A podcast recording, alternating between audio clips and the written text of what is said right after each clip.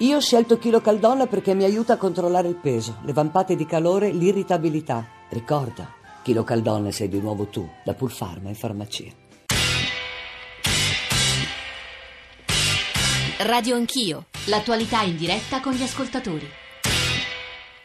9.32 non riesco a riassumere, mm, posso però dare il senso dei messaggi che ci state mandando e che riguardano il, eh, i tre profili che stiamo cercando di raccontare eh, quattro anni dopo la salita al soglio di Pietro di eh, Jorge Maria Bergoglio, Papa Francesco, e cioè io direi il tema dell'apertura al mondo, eh, dell'abbattimento dei muri, che ci permette tra l'altro di cominciare a introdurre il terzo argomento, il terzo capitolo di questa conversazione stamane in Radio Anch'io, cioè la geopolitica di Francesco e anche il rapporto con i migranti e i rifugiati, che è il tema più urticante, lo dico perché, perché molti ascoltatori su questo prendono le distanze da Papa Bergoglio, impauriti anche, qualcuno lo dice in maniera, in maniera esplicita. Poi ci sono eh, più diverse, eh, i più diversi messaggi sull'interpretazione del Vangelo e molti sottolineano questo elemento. Bergoglio legge e applica e invita a leggere e applicare in maniera coerente il Vangelo i Vangeli. E poi ancora, insomma, sono molti, moltissimi altri, ci sono dei WhatsApp che ci stanno aspettando, ma soprattutto ci sta aspettando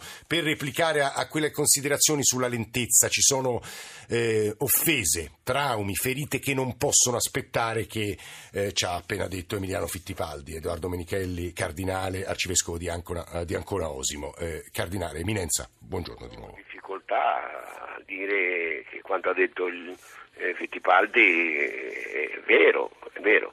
Eh, su questo tema della pedofilia che faccio fatica anche a dire il nome, a parlarne perché provo una vergogna, una nausea inenarrabile, è una di quelle zozzure eh, che veramente deturpa la bellezza della persona, l'innocenza delle, dei, dei, ragazzi, no? quando uno da educatore diventa, diventa, carnefice. A me pare che gli elementi fondamentali su cui bisogna muoverci sono tre. Tanto la verità dei fatti, questo credo che sia una cosa necessaria. No?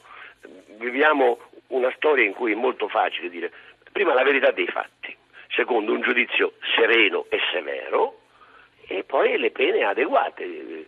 Eh, parlo sul campo eh, strettamente ecclesiale, eh, ci sono già e altre eh, che la giustizia de- determinerà. Ma se, no, se non, anche su questo punto, se prendiamo l'acceleratore solo, tra virgolette, per, per arrivare a una condanna, io mm, n- non mi sento di, di, di stare su questa linea. Vi ripeto, la verità dei fatti, il giudizio sereno e severo dei fatti e le pene adeguate. Il problema è che tutto questo processo non sempre è facile. Le coperture, se ci sono state, non vanno bene non sono, e se ci sono ancora, non vanno ancora bene. Eh, su questo punto bisogna essere inflessibili. Papa Francesco mi pare che abbia dato, eh, dopo anche quanto ha fatto Papa Benedetto, una spinta ulteriore. E tutto è ottimo a sentire le parole della signora eh, di cui Collins, ho Collins. poco fa, sì, eh, le cose non sembrano così. Onestamente io non ho altre conoscenze dirette mm. di questo tipo. Sì, no, è stato interessante, devo dire, sentire la voce di Mary Collins, eh, anche per la testimonianza diretta dall'interno della Commissione. Eh, Eminenza, grazie per essere stato con noi. Edoardo Menichelli, eh, arcivescovo di Ancona Osimo. Posso, sì. posso dire una cosa sola? Sì. A me pare che il pontificato di Papa Francesco si muova su questa attenzione, ascoltare delle grida che vengono eh. dai poveri, dal creato, dal sì. mondo, quando ha parlato di una guerra mondiale a pezzi, della famiglia e, e la Chiesa non ha, tra virgolette, come dire, la cartina eh, di tornasole oppure la medicina adatta per tutti.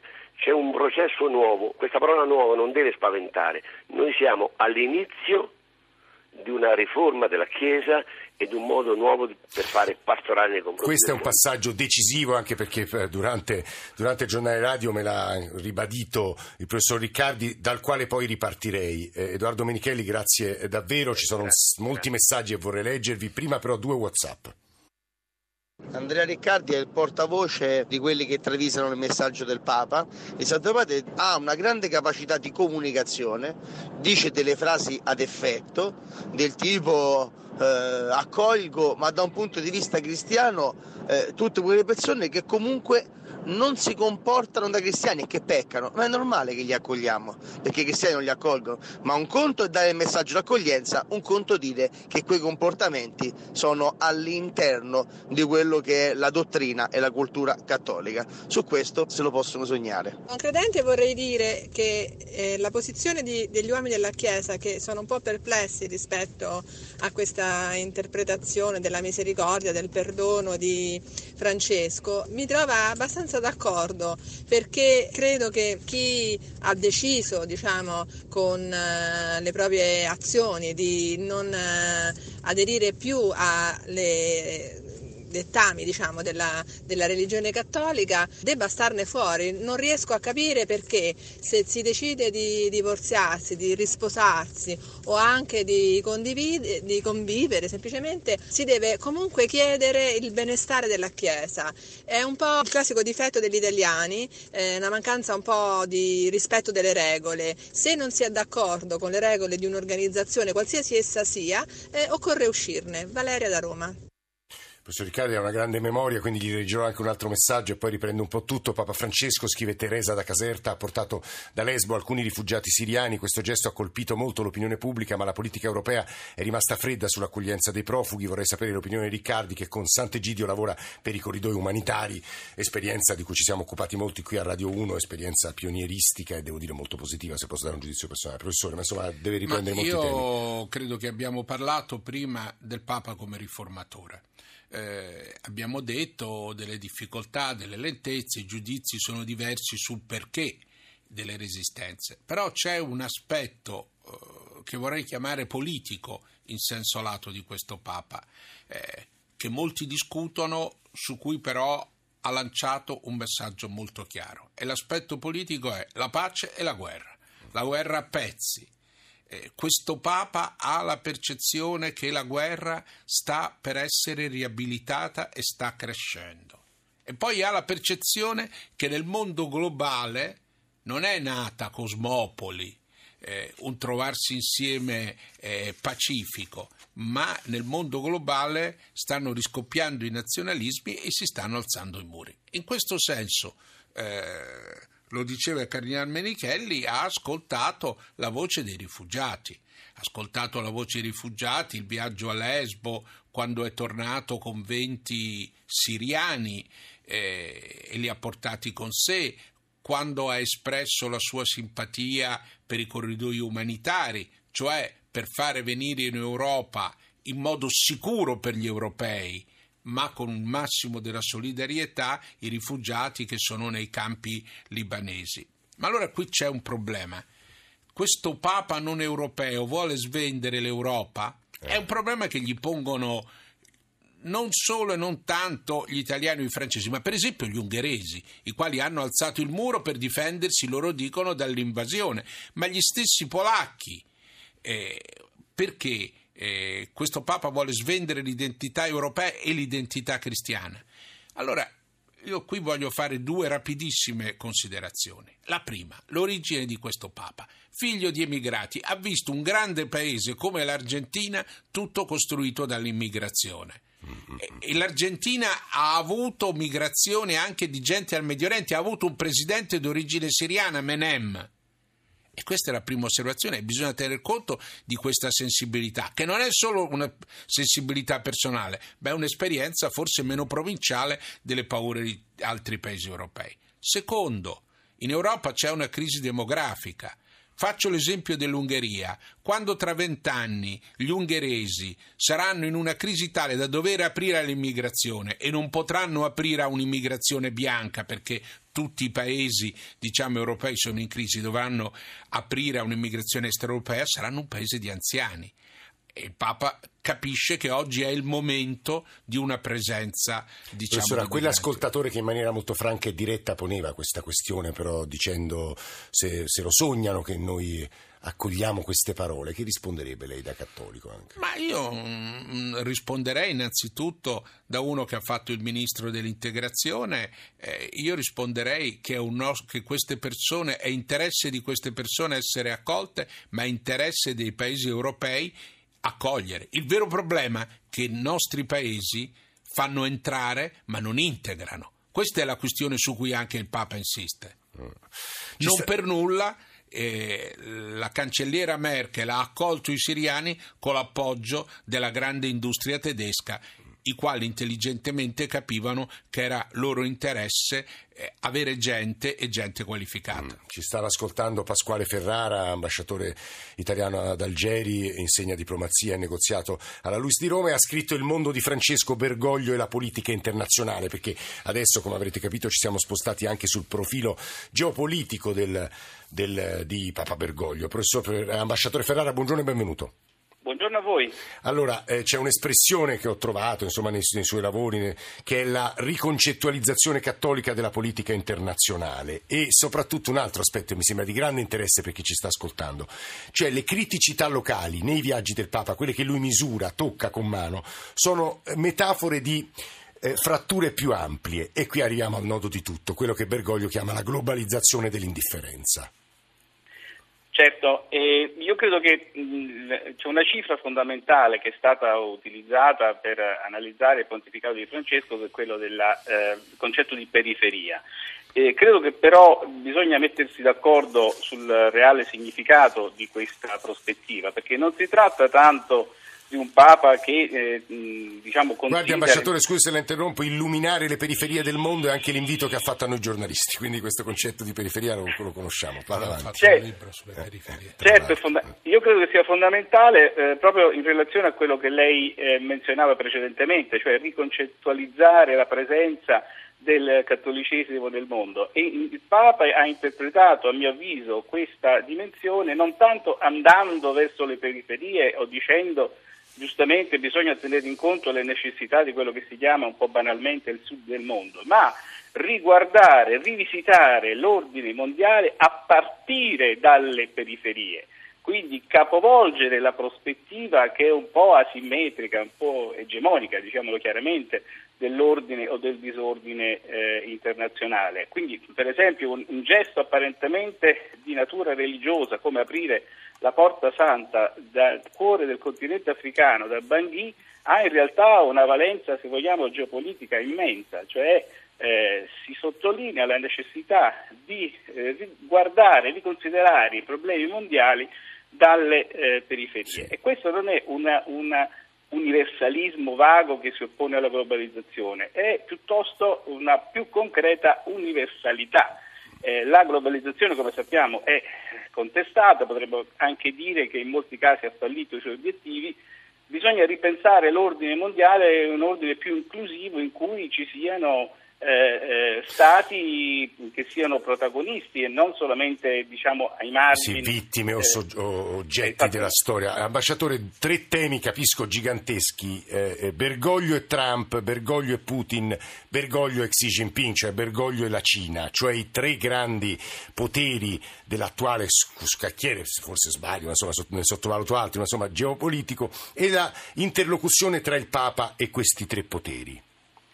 E, eh, certamente io direi però mh, che in realtà la, la situazione della Russia è un po' particolare. Ah. La situazione è sicuramente, eh, la Russia è sicuramente un paese che ha un'importanza geopolitica fondamentale, resta da vedere se nel futuro la Russia potrà effettivamente essere diciamo, inclusa tra le potenze globali, ma questo diciamo, è, è solo una mia considerazione.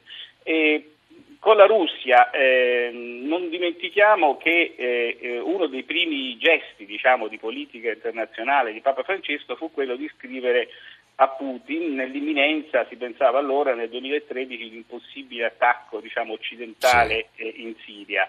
Eh, in realtà più che scrivere a Putin lui scrisse al presidente del G20, quindi diciamo, non è che è nato un rapporto come poi diciamo, è stato presentato eh, da alcune analisi un po' superficiali, Sì. un rapporto diretto con, eh, con Putin. La Russia è fondamentale perché ha eh, eh, dal punto di vista del, di Papa Francesco un, un formidabile soft power, eh, se vogliamo definirlo così, che, che è eh, diciamo, l'influenza anche crescente, soprattutto in Medio Oriente, della Chiesa ortodossa. E eh, diciamo, questo abbinamento tra eh, la proiezione internazionale della Russia e in qualche modo eh, la riconsiderazione delle comunità ortodosse in grandi eh, porzioni diciamo, del, del, Medio Oriente è, è un una chiave che potrebbe essere usata e non, sem- non, sembrerebbero esistere due persone più lontane e diverse di Bergoglio e, Pru- e Trump. Eh, sì, eh, io credo che la, la, il punto fondamentale sia eh, rappresentato sostanzialmente da, dal fatto che per quanto riguarda il Presidente Trump credo che abbia già eh, diciamo, prospettato un'agenda internazionale fondata sul ruolo degli Stati e sulla, sì. sulla potenza, eh, per esempio l'aumento delle spese militari rispetto al bilancio dell'anno Sui scorso. Sui confini e sulle nazioni anche, questo è un altro esatto. punto. Esatto, i confini, beh, il Papa l'ha detto chiaramente, eh, non riferendosi ovviamente a nessuna personalità politica in particolare, ma ha detto chiaramente io so una cosa, che chi costruisce muri non può essere definito... Guardi ambasciatore, questo passaggio mi sembra eh, decisivo, è Pasquale Ferrara che sta parlando e lo giro ad Andrea Riccardi, aggiungendoci alcune righe di Guido da Vicenza con il discorso di Ratisbona, che capisco complichino ulteriormente il quadro, ma insomma tocchiamo questi temi. Con il discorso di Ratisbona Papa Benedetto fece ciò che nel mondo islamico è vietato fare, discutere liberamente di fede, disse che Dio è diverso da Allah, da allora le scuse al mondo islamico sono diventate la politica ufficiale ufficiale del Vaticano, Papa Francesco ha negato che l'Islam stesso è violento, affermando che tutte le religioni, compreso il cattolicesimo, hanno un potenziale di violenza. Con questo Papa l'Europa cristiana è ormai agli sgoccioli. E qui ritorniamo sul tema diceva lei, sta svendendo l'Europa e in realtà era interessante, credo, tornare con lei sul duplice tema, il rapporto con Trump, il rapporto ad esempio con un altro grande monoteismo. Sì, qui si potrebbe dire sta svendendo l'Europa, sta svendendo l'Occidente, eh, alcuni dicono questo è un Papa che viene dal sud, un Papa peronista, un Papa che non sa qual è la nostra tradizione e la nostra storia. Io mi sono, mi sono, un po' studiato i discorsi del Papa ed ero presente anche quando ricevette il premio Carlo Magno eh, in Vaticano, c'era la Merkel, c'era Renzi, c'erano un po' tutti i leader europei Beh, io fui molto colpito dall'intensità di quel discorso, cioè il Papa vuole salvare l'Europa dalla sua decadenza. A me sembra questa l'idea del Papa. Questo argentino che vede l'Europa dal sud, in un certo senso la relativizza, ma ne capisce l'importanza in un mondo ormai diventato multipolare. Perché? Perché oggi in questo mondo non c'è un centro non c'è un centro e quindi la Chiesa Cattolica fa una politica multipolare. Però qui io voglio sottolineare una cosa, un grande successo di Papa Bergoglio.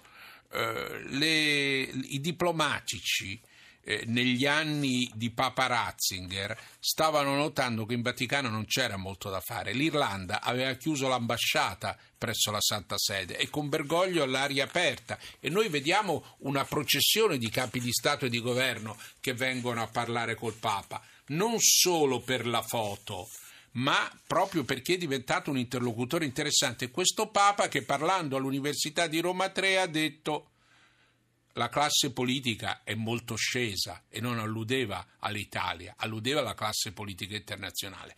Quindi è diventato un protagonista dello scacchiere internazionale. Qual è la sua idea? Dialogo.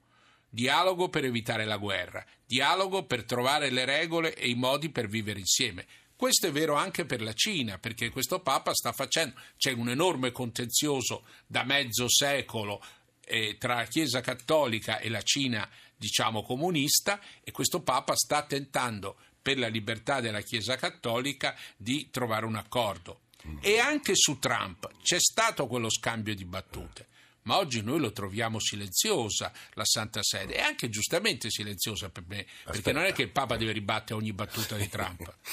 eh, Andrea Riccardi, che oltre ad essere uno storico è anche il fondatore della comunità di Sant'Egidio, a un certo punto è arrivato un messaggio di una persona estranea alla dimensione, al fatto religioso nella, nella vita delle donne e degli uomini, dicendo questa conversazione stamane, questo tema, capisco l'importanza storica e anche nella vita di un paese particolare come l'Italia di Papa Bergoglio, ma mi sembra una conversazione marziana, lontanissima da tutto ciò che mi interessa nella vita. Lo dico perché ci sta ascoltando un sofisticatissimo filosofo del nostro paese, della nostra università, insegna filosofia teoretica all'Università eh, di Torino, che porterà proprio una logica, immagino, anche un lessico completamente diverso nella conversazione di, di stamane. Io cito per tutti, insomma, anche le sue riflessioni sul realismo contemporaneo, sul neorealismo in filosofia. L'imbecillità è una cosa seria. Maurizio Ferraris, buongiorno e benvenuto, professore. Buongiorno, grazie. Per, perché lei in questo brevissimo intervento di quel saggio collettaneo che ho citato all'inizio Francesco e noi, appunto da laico, da estraneo al fatto religioso, poi da uomo di cultura è interessato a tutto, quindi però considera il Papa in sostanza l'ultimo imperatore romano. Professor Ferrari, si spiega perché? Eh sì, è interessante, ma non solo questo Papa. Il papato come tale si giustifica come erede dell'impero romano. Non dimentichiamoci che la funzione di pontifex era già una magistratura presente eh, a Roma e tutto l'insieme, per esempio il modo in cui il Papa viene eletto era il modo in cui veniva eletto l'imperatore, cioè un Senato eh, decide eh, di eleggere l'imperatore, quindi inoltre è dotato di un potere assoluto. Badi bene, io non sto minimamente con questo eh, dicendo qualcosa di negativo nei confronti del Papa, è solo una riflessione rispetto alla politica contemporanea che è molto interessante perché è divisa tra un populismo in cui uno vale uno e c'è una totale delegittimazione di tutti i poteri democratici da parte dei votanti. Sì. Sostanzialmente si dice questo. Da una parte c'è questo, dall'altra l'unico politico che invece non viene posto in discussione è per l'appunto un sovrano assoluto, Francesco I. Allora è interessante riflettere questo lucidamente, cioè senza avere eh, pregiudizi e senza soprattutto avere per esempio pregiudizi anticlericali, non è questo il punto, e riflettere su questa, su questa singolarità dei nostri tempi. Andrea Riccardo un momento fa ha detto certo il Papa non si mette a replicare a chi? Quello che per tutti è vissuto come l'imperatore dei nostri tempi, cioè eh, il Presidente degli Stati Uniti. Quindi è come se ci fosse una specie di eh, eh, come dire, di fortissima eh, legittimazione, di fortissima legittimità che viene da cosa? Da un'elezione democratica? No, al contrario. E questo è interessantissimo. Eh sì. Devo dire, Andrea Riccardi, chiudiamo con questa riflessione del professor Ferraris con due passaggi di ascoltatori. Bergoglio ci riporta l'essenza del Vangelo che non è europeo ma mondiale, ma anche con la preoccupazione forte espressa da altrettanti ascoltatori. Abbiamo un paio di minuti. Eh, arrivano soprattutto musulmani. Riccardi, da cattolico, non è spaventato come noi. Ma io credo che non siamo invasi dai musulmani. Credo che l'Islam è una grande religione del nostro tempo con cui noi dobbiamo fare i conti. Bergoglio non è un filo islamico. Guardate, adesso non c'è tempo di spiegarlo, ma nella sua storia c'è molta più attenzione al mondo ebraico. Però Bergoglio sa che la crociata che tanti predicano e che poi nessuno vuole combattere è, non è la realtà del nostro tempo e non è una realtà né opportuna né cristiana e Bergoglio sceglie la via dell'incontro, del dialogo, anche perché l'Islam non è un unico muro come noi lo rappresentiamo, l'Islam sono tanti mondi, tanti ambienti, ambienti radicali, ultraradicali, ambienti che vedono con preoccupazione il radicalismo. Ora, per esempio, Bergoglio andrà al Cairo e sarà una missione molto importante, sia di appoggio ai cristiani che vivono nel mondo musulmano, sia di incontro. Di, dialogo di nuovo. Di dialogo Al con... professor Ferraris che cosa risponderebbe a quell'osservazione sui poteri? Ma io credo che il professor Ferraris dice una cosa giusta quando dice che qualcosa della romanità tutta, giuridica e imperiale, è entrata nella grande tradizione del papato. Addirittura abbiamo visto papi che volevano presentarsi come Cesare Augusto in altre età. In altre età. Oggi direi che il rapporto tra papato impero io l'ho visto nel rapporto tra Stati Uniti e Chiesa ma oggi forse il papato si trova a confrontarsi con vari imperi e non più solo con un impero. Non dimentichiamoci che quando fu solo con gli Stati Uniti ci fu il momento del grande conflitto tra Voitila e Bush, che pure rispettava questo papa, diciamo, anticomunista sulla guerra in Iraq. Quindi la storia è molto complessa. È certo e, e sono d'accordo con quanto detto da Ferraris che il Papa è un protagonista della società globale. Andrea Riccardi, grazie per essere venuto con noi. Come sapete, lunedì saranno passati quattro anni dall'inizio del pontificato di Papa Francesco, storico, presidente fondatore della comunità di Sant'Egidio. Grazie per la sua presenza stamane negli studi di Radio Anch'io. In console ci hanno permesso di andare in onda Massimo Vasciaveo, Claudio Magnaterra e Daniele Di Noia. E poi la redazione di Radio Anch'io, Alessandro Forlani, Nicola Ramadori, Valeria Volatile, Alessandro Bonicatti, Valentina Galli, in regia, Cristian Manfredi. Adesso, come sapete, c'è il GR1 delle 10, poi Radio 1 Music Club con John Vignola e quindi la radio ne parla con Ilaria Sotis che tornerà a toccare alcuni dei temi che noi abbiamo solo sfiorato stamane perché si occuperà della cerimonia per DJ Fabo, del tema dell'eutanasia, del biotestamento, del tema anche del rapporto fra la Chiesa, insomma. E ora non, non mi addentro, ci risentiamo lunedì.